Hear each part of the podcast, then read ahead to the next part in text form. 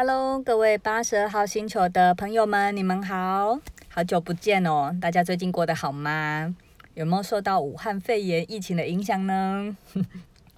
我想大家应该或多或少，各行各业都有受到一些不同程度的波及啦，至少也会有一些呃，根据疫情一呃因应的一些措施。那最近的新闻跟社群软体也都是沸沸扬扬，有很多。有关武汉肺炎或是新冠病毒的一些介绍跟报道。那呃，最近我就是有看到新闻，就是说有开始在呃，就是呃治疗这个冠状病毒的药物，还有它相对应的疫苗，也准备要进入了临床试验。那我呃刚好因为我之前呃。的原行业就是在做跟临床试验有关的业务，所以呃也看到目前的呃一些报道比较少提到相关的资讯，所以也想说可以借由我的专业，然后来跟大家呃分享一下整个临床试验到底是怎么进行的。那今天呢，因为现在呃我处在的一个地方 就是在车子里面，然后我。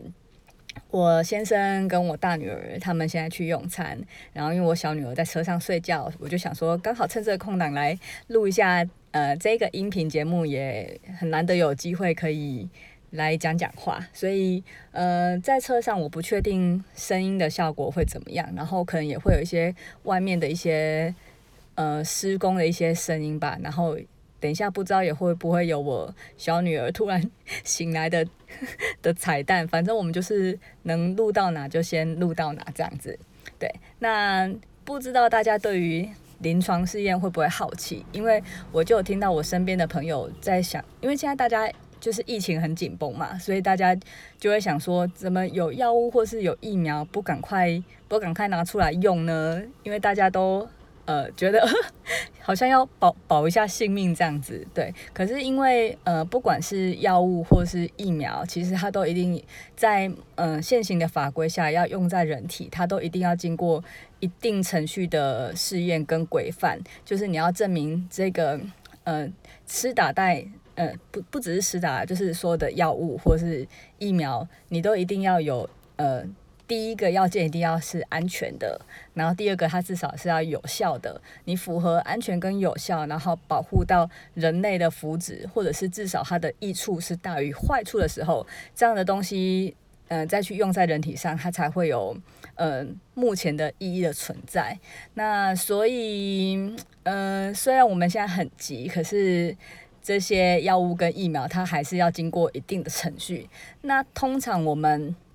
嗯，整个药物的研发过程大概有几个阶段呢、第一个阶段就是我们会先在实验室进行，那实验室可能会，如果一般的药物可能就是会先根据一些原理，然后选定一些 chemical，就是一些化学化合物或是化学的分子，然后呃再去进行一些细胞实验，然后或者是进行动物实验，建立动物的模式，确定它这个东西是可行的。然后，所以我们才会开始在呃往第二阶段，就是进到人体的部分。那人体试验的部分呢，它也会再分为几个 phase，我们叫 phase 呃几个几第几期这样子。那第一期呢，基本上就是你会先确定这个东西它是在人体身上是安全的，因为所有东西即使它再有效，如果它有不安全 或是它有一定的毒性，其实它都是。不管它再有效，它其实都 不适用在人体身上了。所以，我们第一第一期呢，一定会先证明它的安全。那第一期通常我们会先选定几个健康的受试者，然后先呃，我们可能会测试不同的剂量，然后到哪一个剂量呢以下都是是安全的，然后或者是它的耐受性是。呃，是可耐受的这样子，然后却通常，所以第一期大概是大概数个病人左右啦，就是数个到数十个这样子，然后呃少少了一些 data，先确定它安全，然后我们就会进到第二期的试验。那第二期呢，就会开始比较多人，大概是数十到数百人这样子。那第二期的一呃的主要的目的呢，就是除了确定它安全之外，就是第二期。我们就会开始进到一些嗯，符合这个药物的受试者，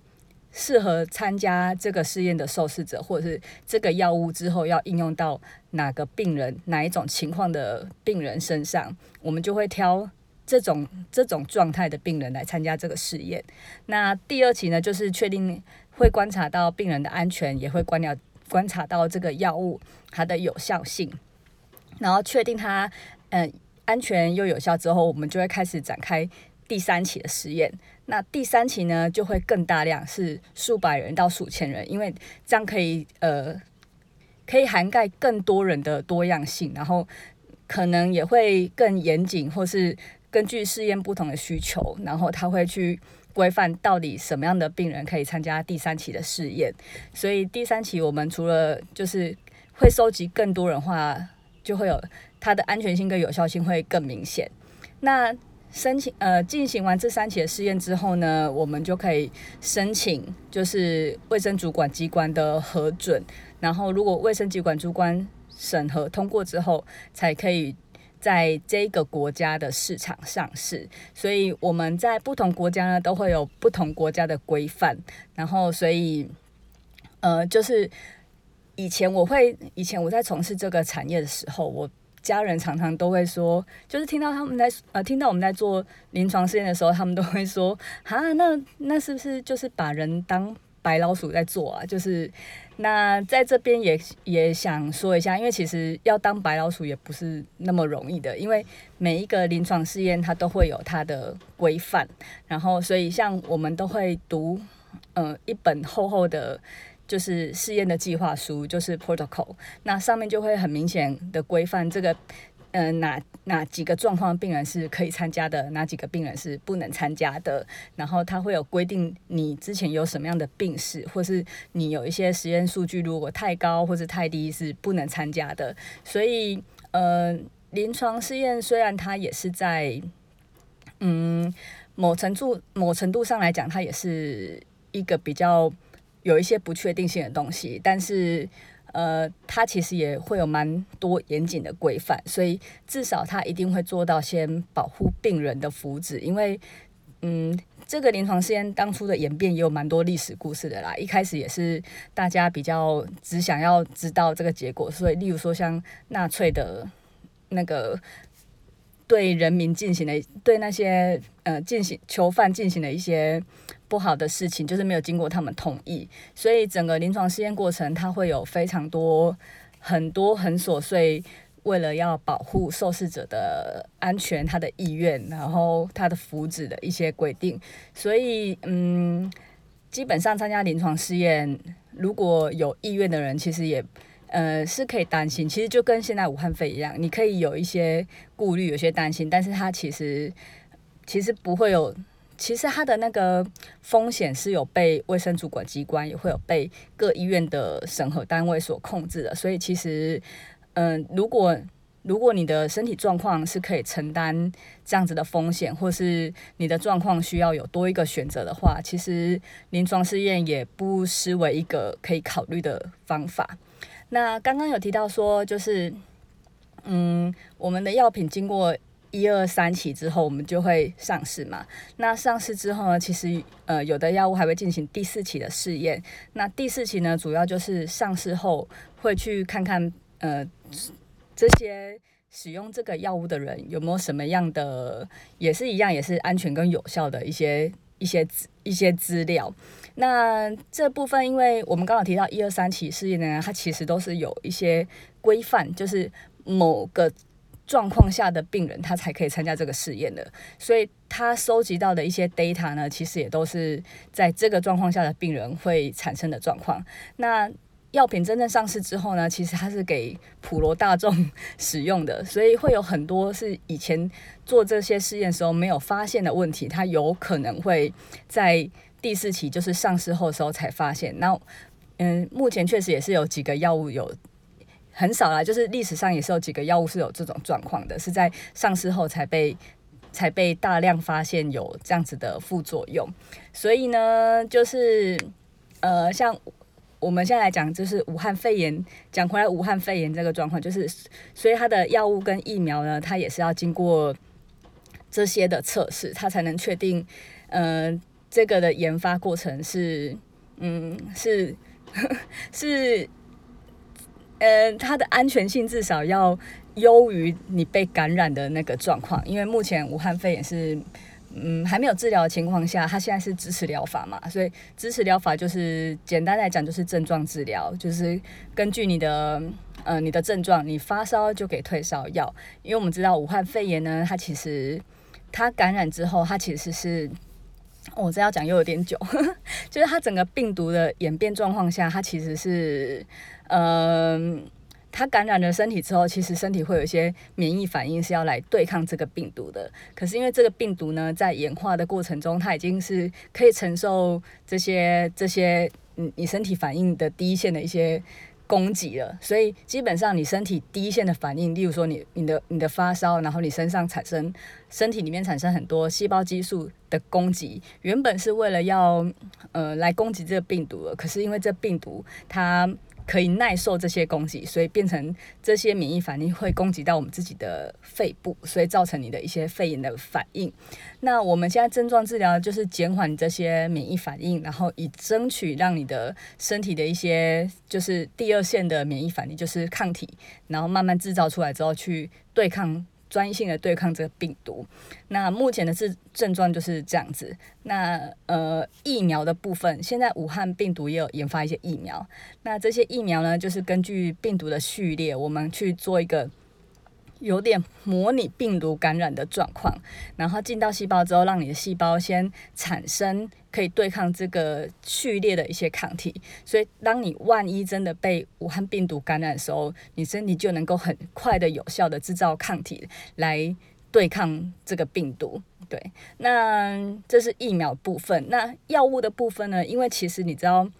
我们刚刚提到那些实验室，然后动物实验。到人体试验一二三期到上市后，其实到上市这段期间，如果你是一颗新药的话呢，通常因为从整个选定，然后到做测试，然后到需要收集这些药物的话，整个过程其实会蛮耗时的，而且不一定成功。平均来讲，一颗药能够成功上市，它大概需要花十年的时间。